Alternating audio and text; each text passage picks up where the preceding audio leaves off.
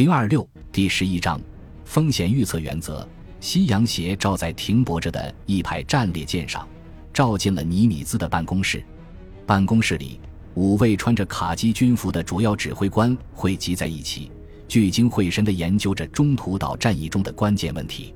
尼米兹坐在办公桌后面，他头发金黄，肤色白皙，像个瑞典的孩子。他彬彬有礼，举止优雅。他有一种天生的本领，不用夸张做作就能把自己的意思说得清清楚楚。在这至关紧要的时刻，他的头脑就是美海军对日作战的指挥中枢。坐在尼米兹身边的是他的特混舰队的两个司令官。弗莱彻由于饱经风霜，脸晒得黝黑，神气像条机警的爱尔兰梗犬。那天下午，他毫无思想准备地参与了这场战役的研究。不过，他适应性强，斗志高昂。斯普鲁恩斯身材瘦削，寡言少语，但确信自己的能力，有一个机敏的计算机般的头脑，能够广泛听取意见，汲取教训，深思熟虑，行动果断。还有两位是尼米兹参谋班子的成员，一个是他的得力助手德雷梅尔，瘦高个儿，举止文雅的他，准备随时尽其所能减轻尼米兹的负担。向他提供所需的情况。另一位是情报参谋莱顿，他在五个人中年纪最轻，可是脑子里的情报资料极多，正急切地等待尼米兹从他的情报仓库里提货。他已在翘首以盼了。尼米兹曾问过他：“你认为我们会在何时何地与敌发生接触？”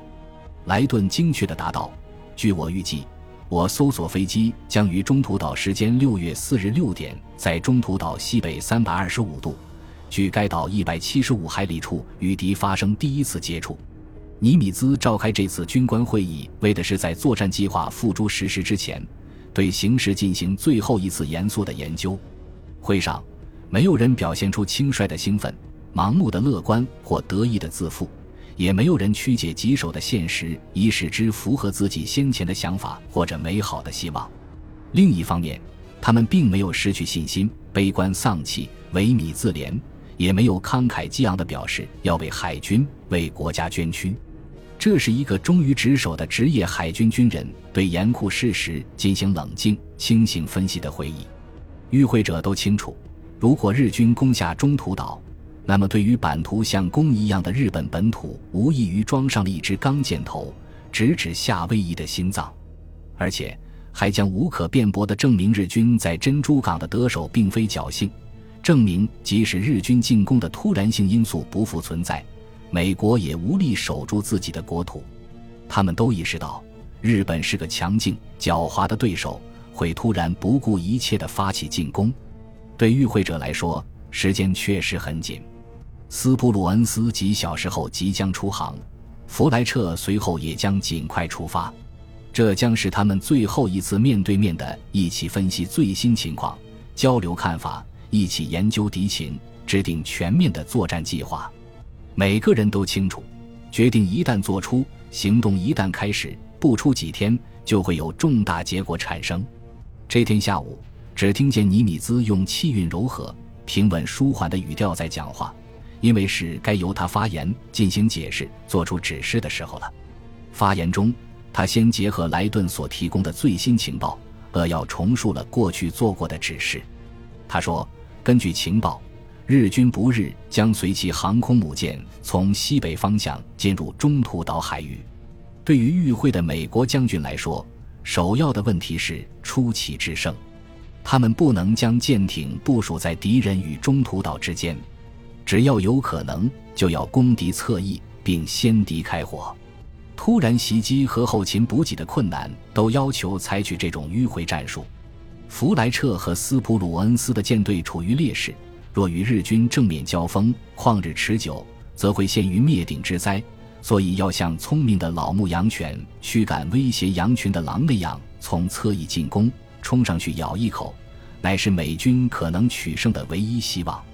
处境危险的不仅是中途岛，美国舰队总司令欧内斯特·郡金海军上将估计敌人还企图诱歼尼米兹舰队的大部，因此金上将已指示只能采取强有力的消耗敌人的战术，不能轻易以我航空母舰及巡洋舰去冒险。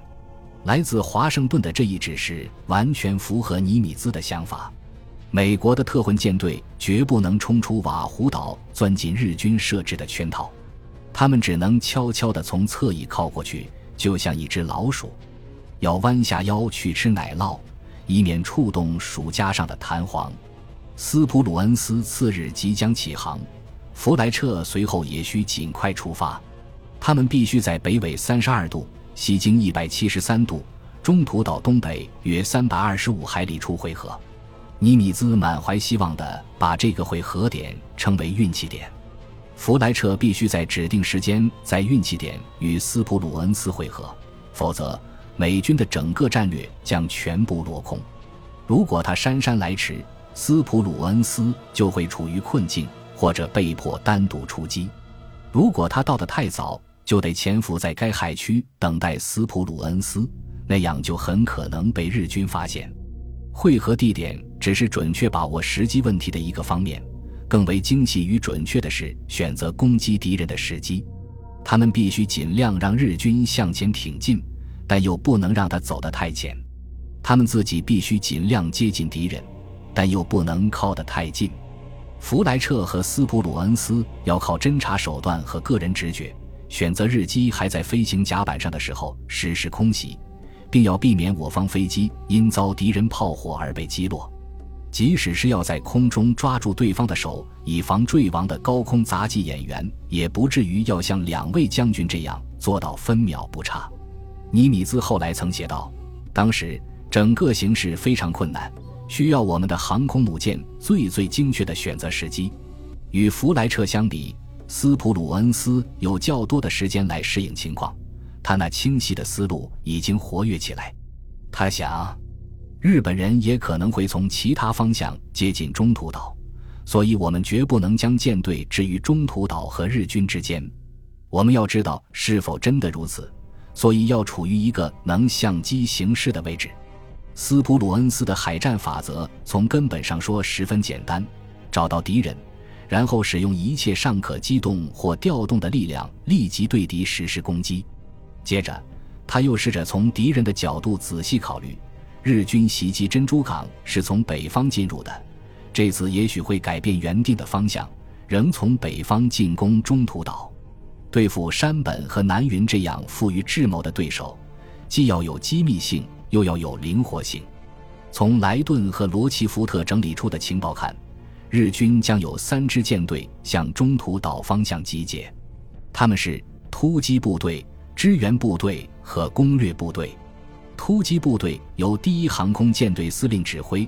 这一事实本身就令人肃然起敬。那是为日本接连取胜的南云，是使同盟国军队感到恐怖的南云，是在珍珠港使美国人丢脸，在西兰使英国人出丑的南云。南云的舰队包括航空母舰赤城号、加贺号、苍龙号、飞龙号、轻巡洋舰长良号及十二艘驱逐舰。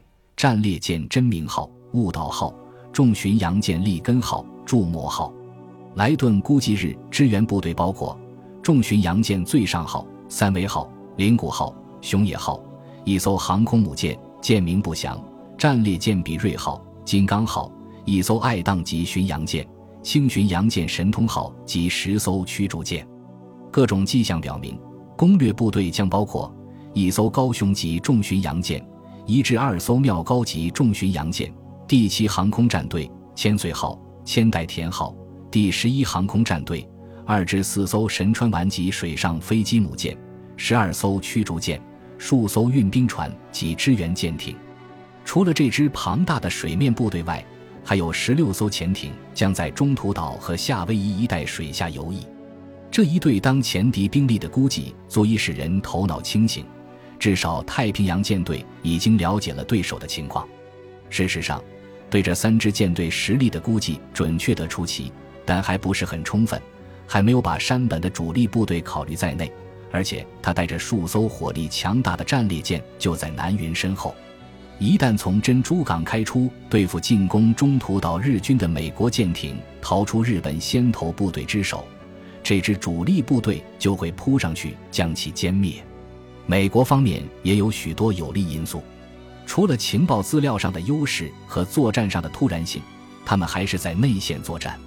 从地图上可以清楚地看出，中途岛距离珍珠港仅约一千一百五十海里，而山本的舰队离驻岛基地却有两千五百海里。尼米兹的另一张王牌是太平洋海底电缆。一九零三年，这条电缆从檀香山铺到了马尼拉。中途岛是电缆上的一个站。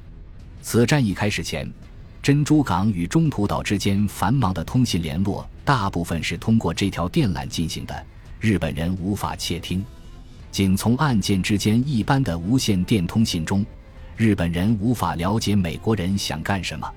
此外，美国的雷达也比日本先进的多，而且短距离的舰与舰、舰与机之间的通话可以通过 TBS 系统。舰船间通话系统系无线电话进行，日本人也无法截获。尽管如此，与会者仍不敢掉以轻心。与握有一手好牌的山本相比，他们要取胜还是很困难的。会议已经进行了一个多小时，最后，尼米兹用平静而坚定的语调再次提醒特混舰队的两位司令，必须遵循风险预测原则。虽然这一天尼米兹开了好几个高级会议，讨论了一些重大的战略问题，但繁忙中，他竟然还想到了那些即将参加战斗的官兵。尼米兹就是这样的人。他向定于次日出航的第十六特混舰队发出如下文告，请在营地公布。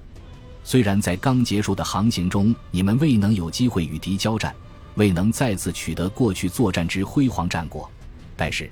我相信你们已利用这段时间为今后作战提高了能力，在即将开始的航行中，你们将有机会给敌以沉重打击。你们已经给了敌人以沉重打击，我完全相信你们有勇气、有技术、有能力给敌人以更大的打击。祝你们成功，祝你们走运。当尼米兹宣布散会，军官们离开他的办公室时，太阳已开始西沉。弗莱彻和斯普鲁恩斯还有许多问题需要仔细思考，因为这一仗用弗莱彻的话说，尚且胜负难定，不知鹿死谁手。一副很少有人被赋予的重担落在了他们的肩上，但他们有宽阔的肩膀，足以挑起这副千斤重担。这两位海军少将走下台阶，步入夏威夷柔和的暮色中，面对即将到来的考验，他们头脑冷静。态度现实，镇定自若。本集播放完毕，感谢您的收听，喜欢请订阅加关注，主页有更多精彩内容。